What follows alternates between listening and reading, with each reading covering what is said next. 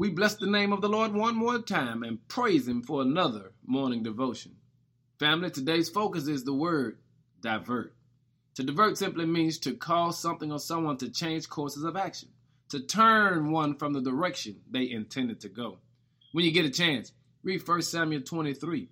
Verse 26 says Saul and David now were on opposite sides of a mountain.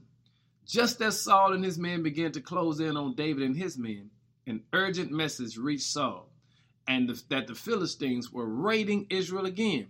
So Saul quit chasing David and returned to fight the Philistines. You see, Saul was trying to destroy David. He wanted to kill David.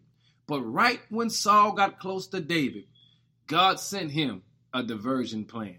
You see, God knows how to divert the tactics of the enemy right when they get close to you. And family, as we've been blessed to gather with family and loved ones this week, the blessed is, can you imagine how many diversion plans God has implemented that we could come together? We ought to shout and thank God for his divine diversion plan. Today, give God some glory because he's diverted the attack of the enemy on many occasions in all of our lives. Thank you, Lord, for diverting what should have destroyed us. We give you glory today for your holy diversion plan. It's in Jesus' name we honor you. Amen.